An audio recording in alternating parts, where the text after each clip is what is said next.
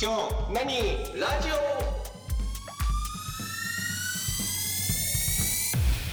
はい、今日何ラジオ田中です？竹内です。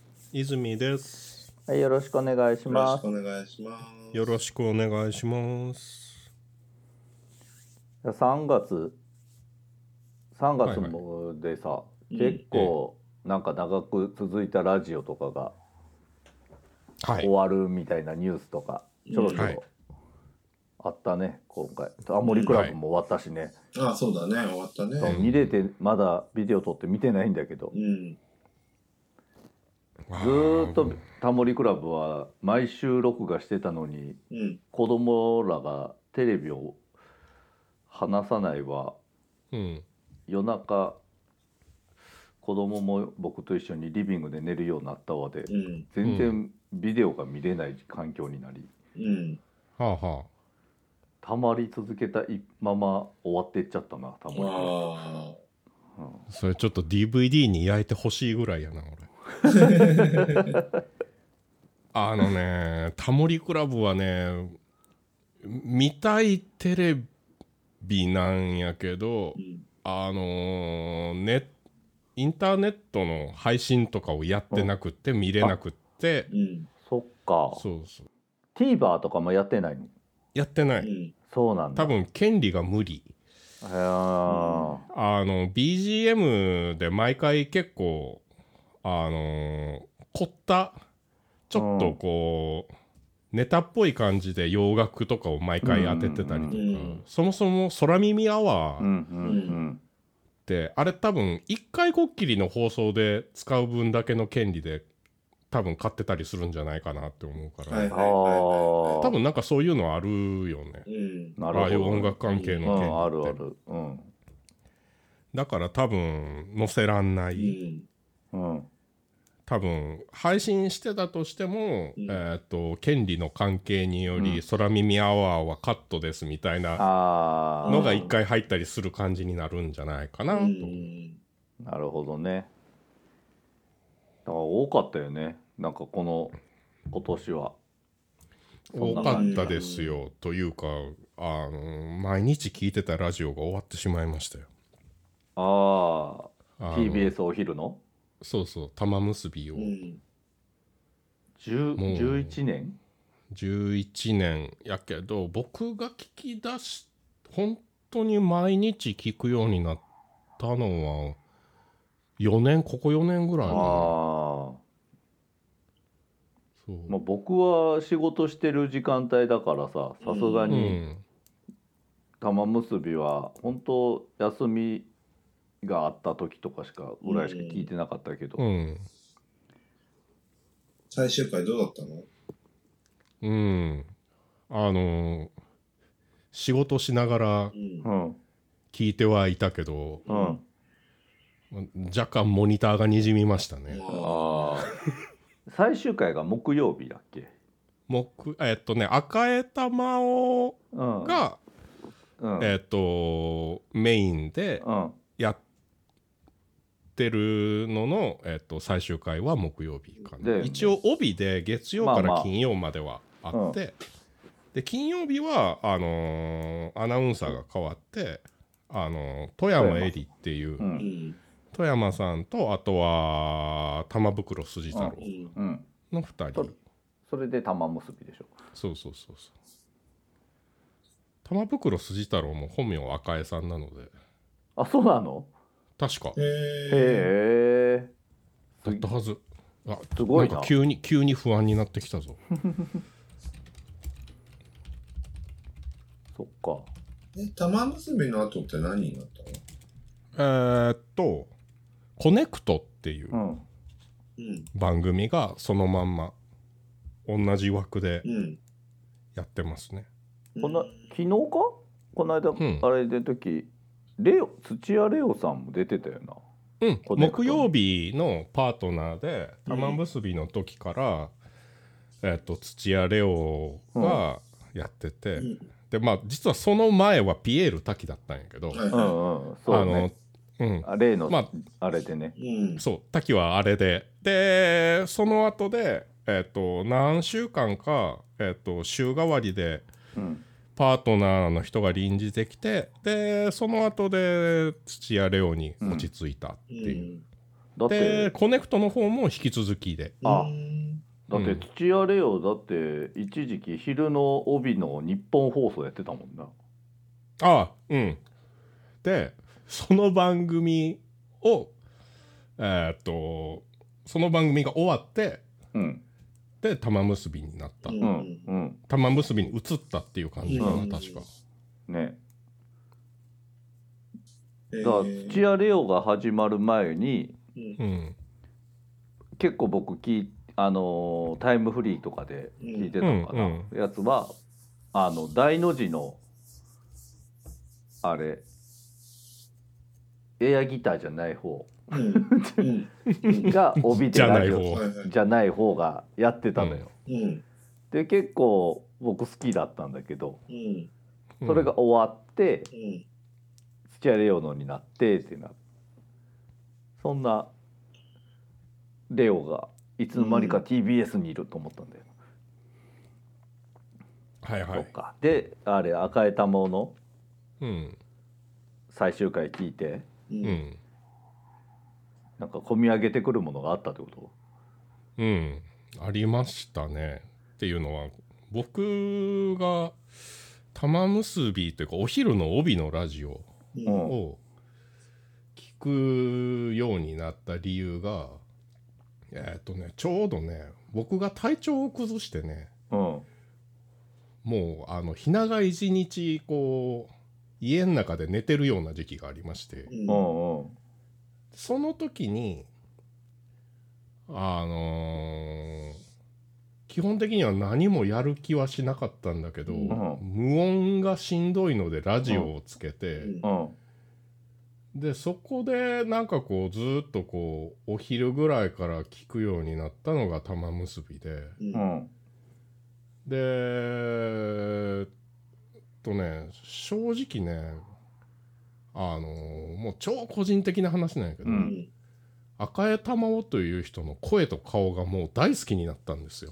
ああはいはいはいはい。んでそっからずーっと聞いてたもんやからあのー個人的にはそれなりにこう思い入れのあるうん。人なので、うん。で番組自体もねまあ多分聞いたことはあっうんたらわかると思うんやけど、えっとまあちょっとねあの番組ちょっとねおかどこかおかしいというかうん。ずれてる楽しさみたいなのがうん。あって、うん。あのもう番組自体でネタにしてるんやけど、うん。あの普通ラジオってさうん。CM に行く時とかうん時間読みって多うん。分ちゃんとしてて、きちんとその前に話してることうんとかにある程度時間見ながら区切りをつけて CM に行くじゃない、うん。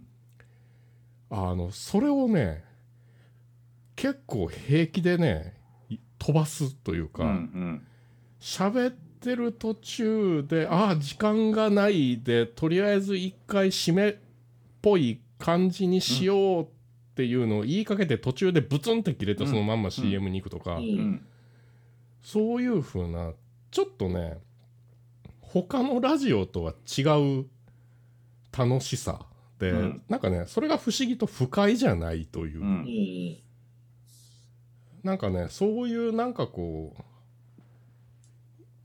多分ねちゃんとやってるから緩くはないんやけど、うん。ちゃんとやってても自然とこうこぼれてしまうそういう風な、こうポンコツ具合がね、うん。すごくあのその時の僕の調子とかにもよく働いてうん。非常にね良かったんですよね、あれは。うん。そう。あなんか急に俺一人で昔っていうかここ最近の思い出話をしてるけどこれなんでこんなこと話してたんだっけ？うん最終回ああ最終回か。そうそうそうそう。でそうそうそう。でなんかねそういうふうに結構いろいろ個人的になんかこう気持ち気分的に助けてもらったところがかなり大きかったので、うん。まあ、それだけ思い入れがあればね。そだからもうだいぶだいぶしっかりこうから絡んでたやんな。番組とリスナーとして、うん。うそうね。まああの別にお便り出すようなタイプではなかったけど。だからもう聞く聞くことで。ううん。ん。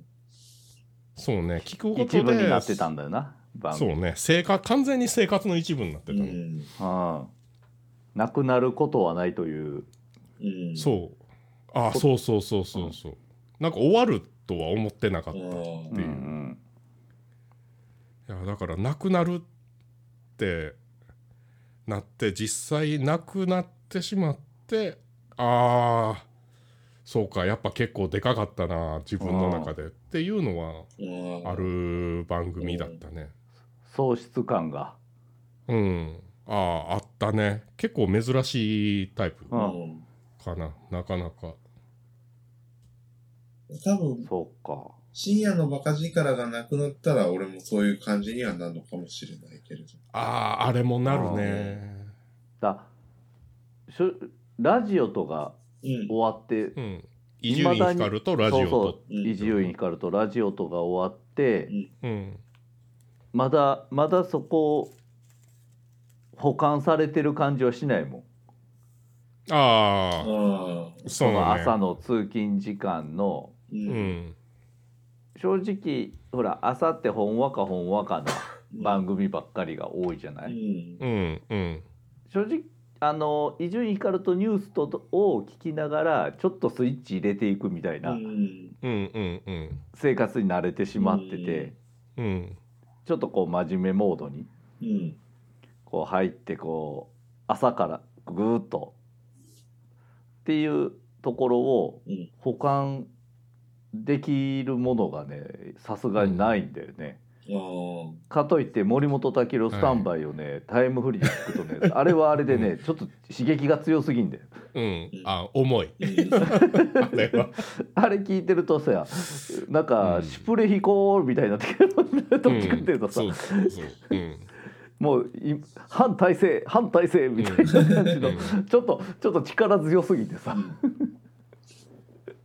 そううんこれではここれではちょっとないなとか、で他のやつ聞くと「う,、そうね。ん緩いな」みたいな、うん。あで、うん。あの「こんなニュースがありました」で終わるみたいな、うん。うん。別にそれだけじゃなくてっていう。であの帰り道に聞いたりもしてたからタイムフリーで。うん。うんうん。それの保管でたまにちょいちょい荻上チキ聞いたりも保管するためにはいはいはい。荻上チキのまあちょっとニュース感が欲しいなってうん。荻上チキかって聞くとうん。やっぱりちょっと違うんだよね、うん。アカデミックやなみたいな、あうん。そう。いやだって玉結び聞いてるとその次が荻上チキなの、うん。順番的に。そうね。あのね落差が結構すごいの。すごいよね、うん。あそこの落差は。そう。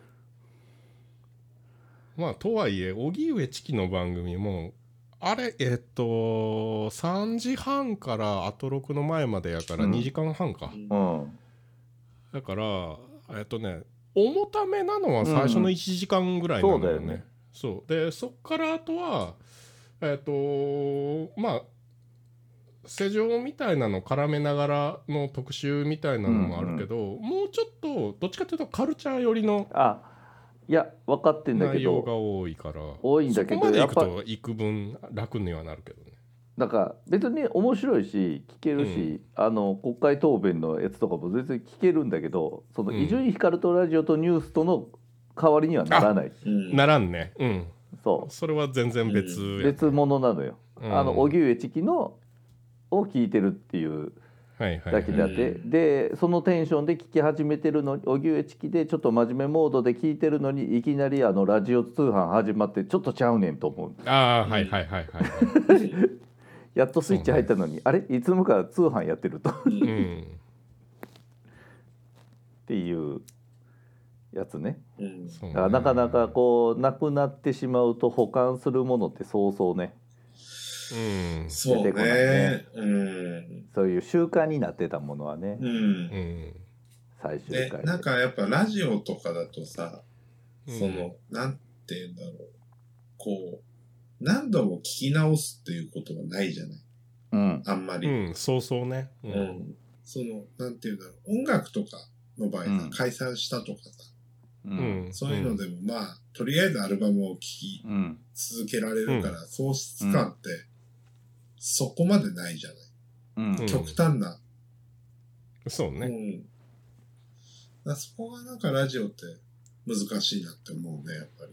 そうう。ね、うんん。その生活のサイクルに入ってって、別に繰り返し同じものを聞きたいっていうわけでもなくて、うん空気感であったりとかねそうそうそうう。ん。空気感であったり、むしろなんかこう、この時間帯はこれをしてるとか、うんうんなんかね、その、ラジオのサイクルと自分のサイクルみたいなのがなんかある程度リンクして、うんそれでなんかこう一日のサイクルうんが回る感じにだんだんなってくるからね。うんうんまああとね生放送だったりすれば同じ時間軸で同じ世界の線のところうんうんにちょうど同じタイミングで生きてるからうん。こそそうね。こう馴染んでるっていううん。うんこともあるからな、うん。そうね最終ってことで最終回にあれだったのねだいぶ刺激が来たのねそうね、なんかね感慨深かったそうですね。ねちょっと卒業式っぽい感じになそうったから。はいはいはいそうなるねうん。そうで最終回さうん。ラジオじゃないんだけどさうん。うん。漫画とかでさうん。そういや最終回知らんなっていうやつとかさああ、あれどうやって終わったんだろうっていうやつ？なんか僕ウィングマンとかさはいはいあーそうねはいはいはあれ？めっちゃアニメとか見てたけどい。うん。あ知らんかもうん。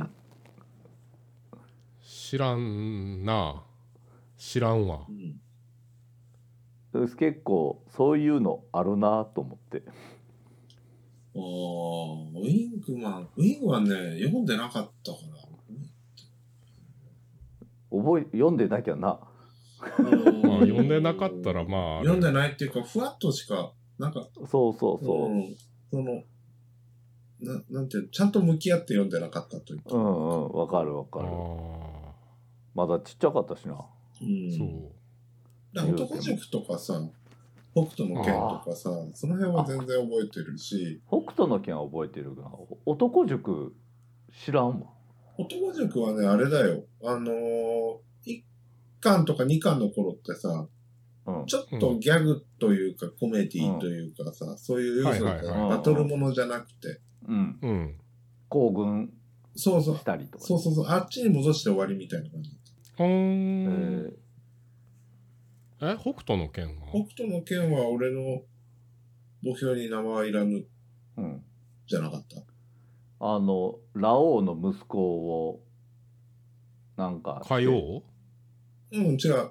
あの、え？ラオウに息子がいたっていうほ真実が発覚し、うんう。うん。で、なんか育てるのなんだろうっていう。うんあ、え、ケンシロウが？そうそうそうそう。ケンシロウがでおとラオウの代わりに男の生き様を見せてねうん。でも結局なんか途中で別れんだよね。でなんかなんかもうお前にはお前は一人でなんだみたいなんじゃなかったっけ、そあそうなんや。う。で、あとあれだよ。バットとリンがくっつくのくっつかないの？みたあいな。ああったねで、あのリンの記憶をなんかピューってやってうん。でピュピューってなんか飛行つくんだよなうん、そうそう。ああ、はいはい。効果音バか。はいはいはい。なるほど。バットがリンそうだだからバットもリンも大人になっててう、んみたいうな。ん。で、最後また、あの、ケンシロウは、その二人を残して旅に出るのになった。みたいな、そういう終わり方だったと思う。ああ、そうそうでバッバットがケンシロウのふりすんだっけ？そうそうそうそうそう。目見えない。うん。ゾルゲ。ゾルゲ。だっゲ。うん。け ようよう出たね今。うん。ほーそうそう。そうなんか結構1話目に戻ったような感じで終わってたなあれも。うん。確かに。ほー。だ逆になんか小学関係が僕は記憶にないことの方が多いかも。あ刃とか分からへんわ。刃、ああ、わかんない。刃は、えっ、と、覚えてるか？なんか月かなんかの、うん。いたい。なんかうかかぐやかぐ姫や姫系の系かなんでなんかうさぎのうなんか攻めてきたよね。で鬼丸と手組んでそうそうそうそうそうそう。戦ってたけどあれで終わりなん？あれで終わりじゃなかった？うん。だけどどう終わったか知らないな、うんなんか、何度か読んだ記憶があるんだけど、全然覚えてない。ガッシュとかも全然覚えてない。ん？金色のガッシガッシュ？ュ、あうんガッシュはガッシュ俺前回持ってたのになうんいや、俺もなんか直近であの、文庫版は全部買ってたのにそう忘れた。うん。うん。僕も文庫版を揃えたんだよあと、なんだっけ、烈火の炎とかも忘れちゃっあーなんか烈火の炎は覚えてないけど勝手な想像で合ってる気がするな。なんかみんな日常生活に戻ってってお母さんもなんとなく現代社会にた。一緒にいてうん、で、うんうん。最後姫と一緒に学校で「ヤッハー!」っつってる絵で終わってんじゃないの学校通う登校のまあうん、そんな感じかもしれないね。姫は守るっつって。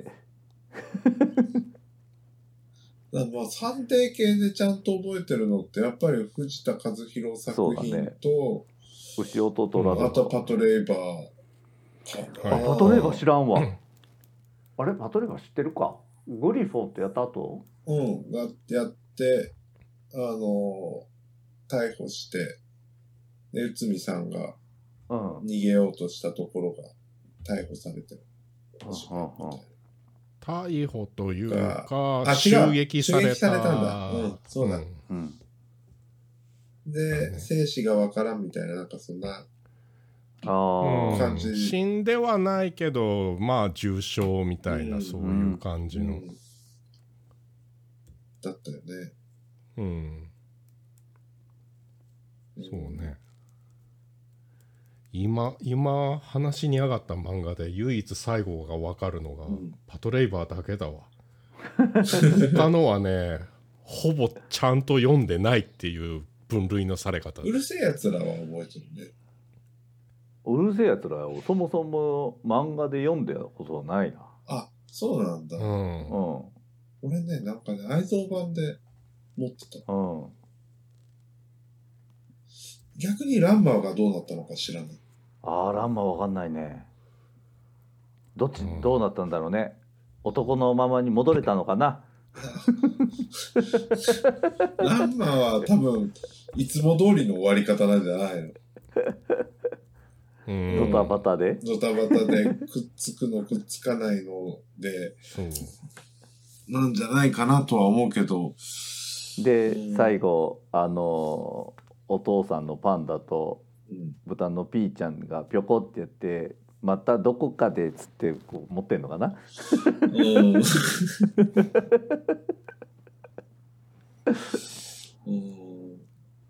サンデー系なんかぼやっとした印象の、あれしかないんだよね。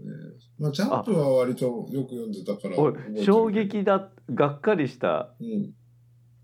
しササンデーでさこう終わるかってなったのがバレーボール漫画で「健太やります」っていうのがあったの。ああ、あったね。はいはいはいあのメジャーを書いてる人うん。うんあのバレーボール漫画書いたやつでうん最終回さ健太って背が低くて、サーブとレシーブ頑張ってるバレーボールで、うん。うんバレーボールのキャプテンにもなるんだけどうん。レシーブ頑張ったりうん。うんサーブ頑張ったりとかでうん。こうしてた子なのね、うん。最終回さうん。うんめっちゃ背でかくなってうん。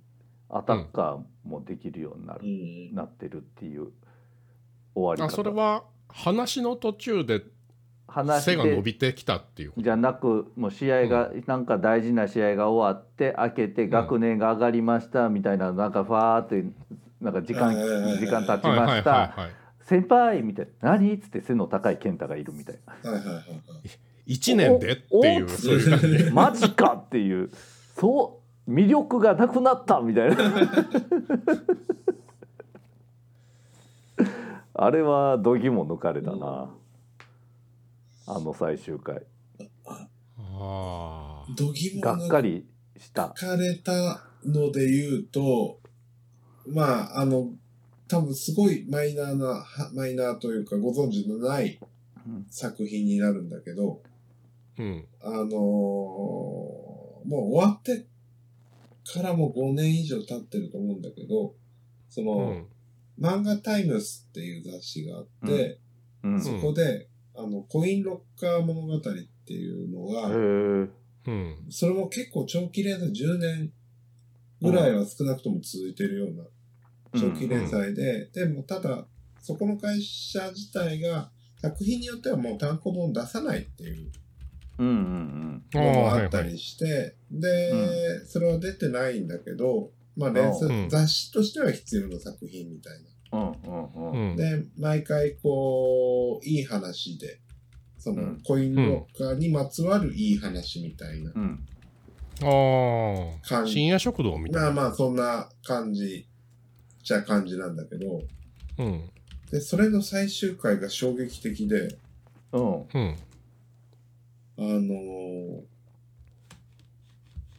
なんか、最後の最後に、うん。政治とか思想を突然語り出すみたいな、うん。ほう。モノローグですごい量。う。んで終わりみたいな。え？終わりなの？っていう、すごい衝撃的だおーった。な、なんだろう。あのさ、最近の長渕がさ、うん。はい。あの、それこそ乾杯を歌う前にさ、はいあはのあーはいはいはい。一人語りいっぱいがあるじゃん語るやつね。いうんうん。うん。あれに長めのね。近い感じのことを最後にやってくれて。うん。ああなるほど。うん。なんかあれやねあのそれまでと同じ調子で読んでた人からしたら、うん。最後最後の一口ですごい急に味が変わったみたいな。そうそうそうそうそうそう。そう。どううわし何急急にえに苦っ？っていう感じの、うん。あれ、泉くんバキ飲んでないんだっけ？うん。うん。あんまり。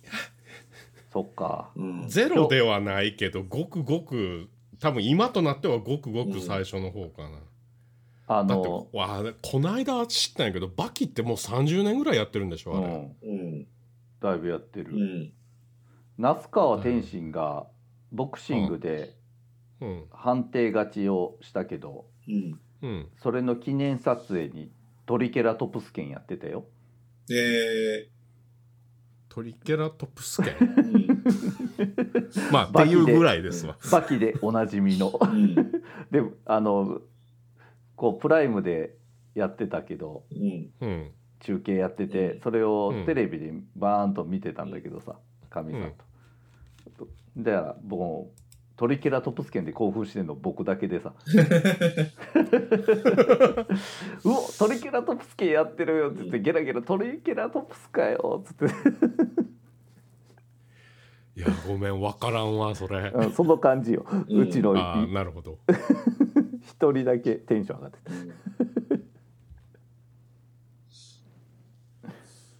そうそう。もうバキは何回も最終回がめ最終回が行われてるからね。うん。もうどれがどれだか分かんなくなって。いやだってあれやもんね。今だってこうバキっていう名前は残ってるけど一番最初に連載してたグラップラーバキからちょっとずつスピンオフじゃないけどさうん。ちょっとずつあの変わりながら続いてるわけでしょ？いや、一応バキが主人公だよ。うんだからスピンオフではあうんない、うん地続きでうん。第何部？第何部？第何部みたいな感じ。第1部あー巻第2部巻うん。第2シーズン第1シーズンみたいな感じ。ああはあはあはあはあなるほどうん。こうバキの成長をそ見てるんだよう。うん。バキは今いくつなの？10? まだ10代なの、まだ全然10代。うんあだってそうなんや、うん。あん時でグラップラーバキの最後で16ぐらいのとこからそんなに年取ってないよねうん、、そんな変わってないと思う。ねはあ18とかじゃん。ままだ高高校校まだ行ってるよね、うん。高校卒業した描写ないもんね、うん、ないね。うん。童貞卒業した描写はあるけど。そうそうそうそう。あうんそれは知ってる。スピンスピンオフで。っていうかうん。それはもうそれでうん単品で1個シリーズというか、うん。単行本が別個で出てるじゃん、うん。それだけは持ってるわ。うん。まああれあれは一通り見たけど、うん。いいかれてるというか、いかれてるというかだって。ああなるほど。こういう描き方もというかこういう視点で捉えてんのねっていう。うバキバキがこうお父さんとうん。直接対決するのが2個ぐらい前のシリーズか？うん。その時にあって最終回。もう最終回もう本当に裕次郎と戦うもう最終話のうん。ところに入ったところの毎週笑えたもんうん、そう本当にだね。だいぶ神がかってたもんね。もうぶっ飛んでてもよ2人で戦いの最中に突然エアうんエア加速団らんし始めてうん。裕次郎が世界最強生物がいきなりトントントンと料理を作り始めるんそう。エアで。ね。味噌汁作るんだよな。エアで。エアで。エアで？イメージで。あの、あのなんだろう。バキ想は、像力が。シャドーボクシング うん。で自分にダメージを負わせるだけのシャドウを作り出すことができる。ああのそれはあれですか？こうもう究極の武闘家武道家はあのもう試合が始まる前にもう一通り試合の精密なシミュレーションができてしまうとかそういう感じのやつでってこと、うん、まあまあ。イメージ力が半端ないから。ああはいはいでだから存在しない恐竜もうん。い想像できちゃうから。でそれのダメージも想像できるから本当に血が出る、うん。うん。あなんかうん。それはなんかわかる気はするんやけど、そこから派生したなんで？エピソードなんだ、そこからう、ん。その、親子としての関係っていうのがなかった。わけよ。はいはいはいはい。団らんがないうん。親子だから、うん。そこからなんかこう、お互いがこうエア団らんをし始め、うん。父親が作るエア味噌汁をすするみたいな、ほそういう最終回。う え最終回？最終回がエア味噌汁だよね。そんなんかそれでそれではあれじゃなかったけ？ど食い物を粗末にすんだとかなかったっけ？そうそうそうそうそう。なんか、ひっくり返すみたいな、そのエア味噌そうちゃぶ汁。台をエアエアちゃぶ台をひっくり返して、うんで、あの、裕次郎にその食べ物を粗末にするなだかなんだか、みたいな、なんかそういうコントが入って、なんかよくわからない終わり方をするみたいな。もう街の新宿かどっか街のど真ん中で。そうそうそうそうそう。でみんな集まってくんだよな日本中から。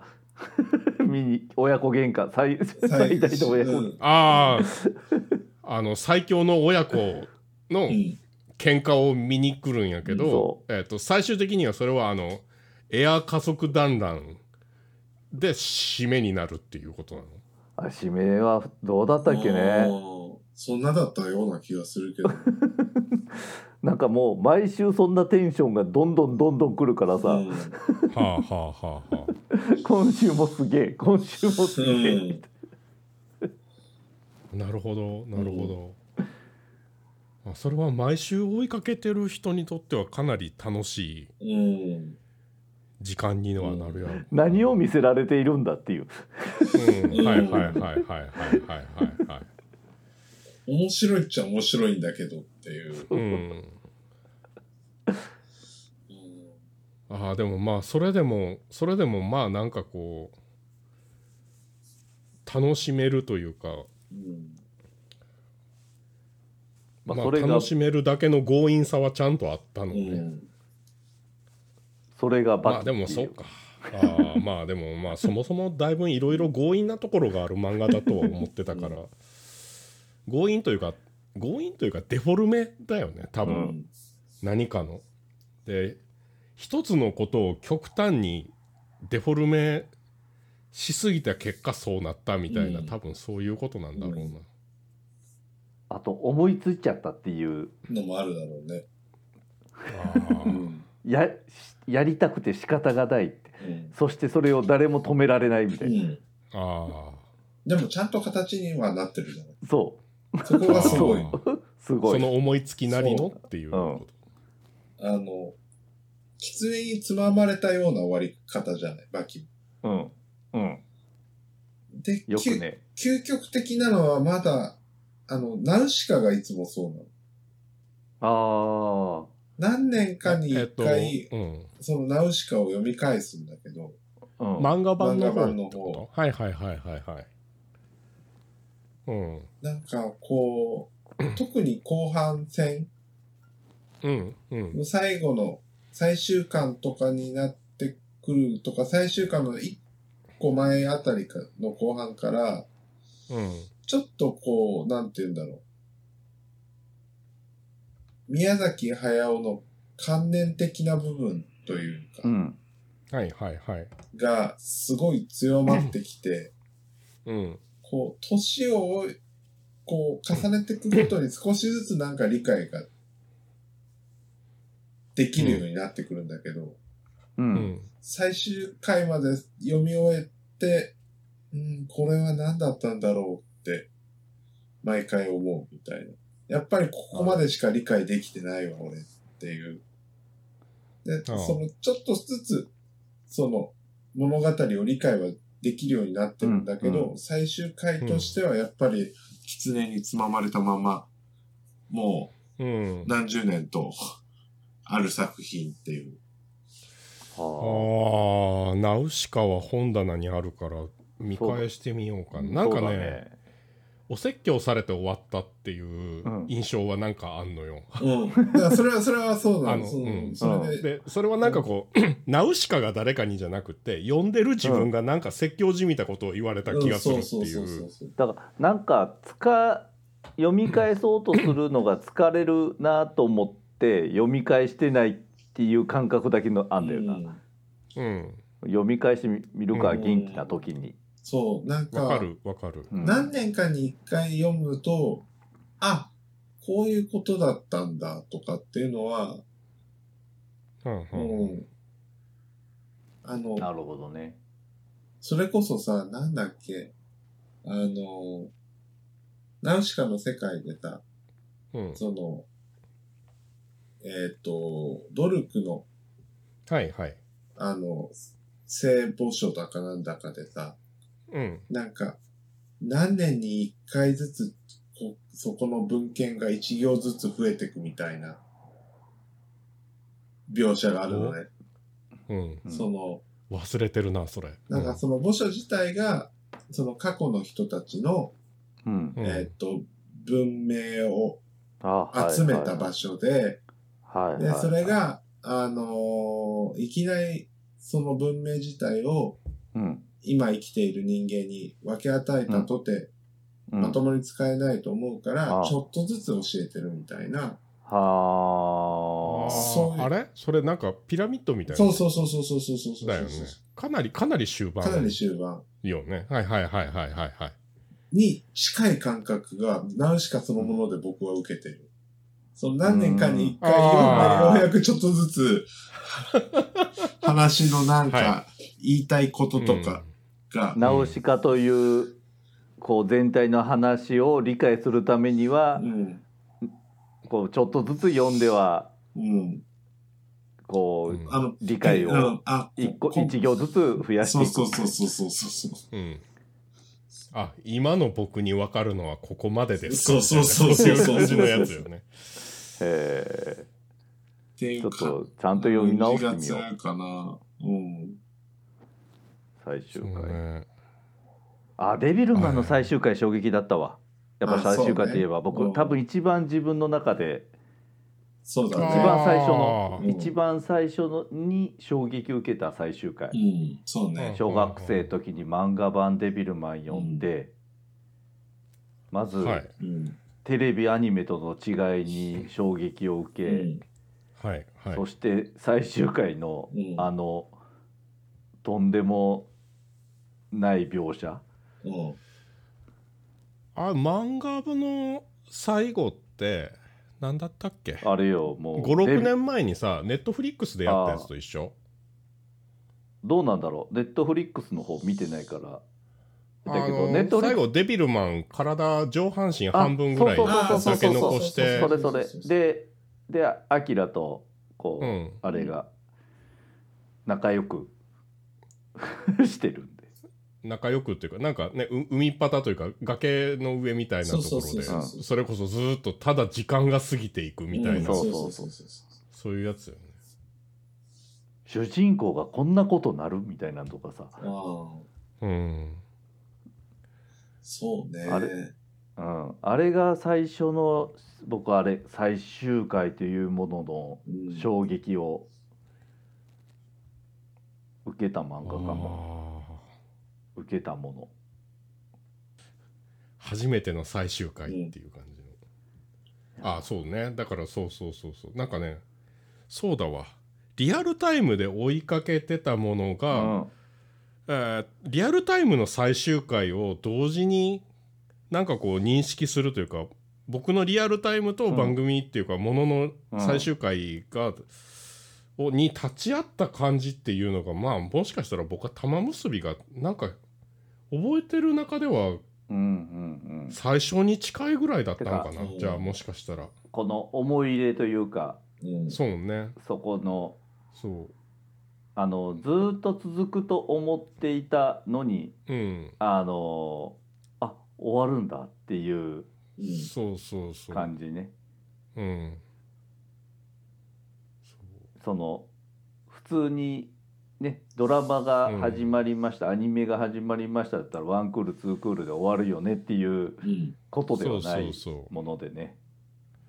だって漫画の連載とかって僕基本追いかけてないので単行本で買ってくタイプやから、そう。だからなんかこう終わは初めての喪失感だね。そうね、うんそういうそういうタイプのやつ初めてだったかもね、じゃあ、うんいや最終回のことについて話したよ。ラジオでした。ありがとうございました。ありがとうござい。ました。ありがとうございました。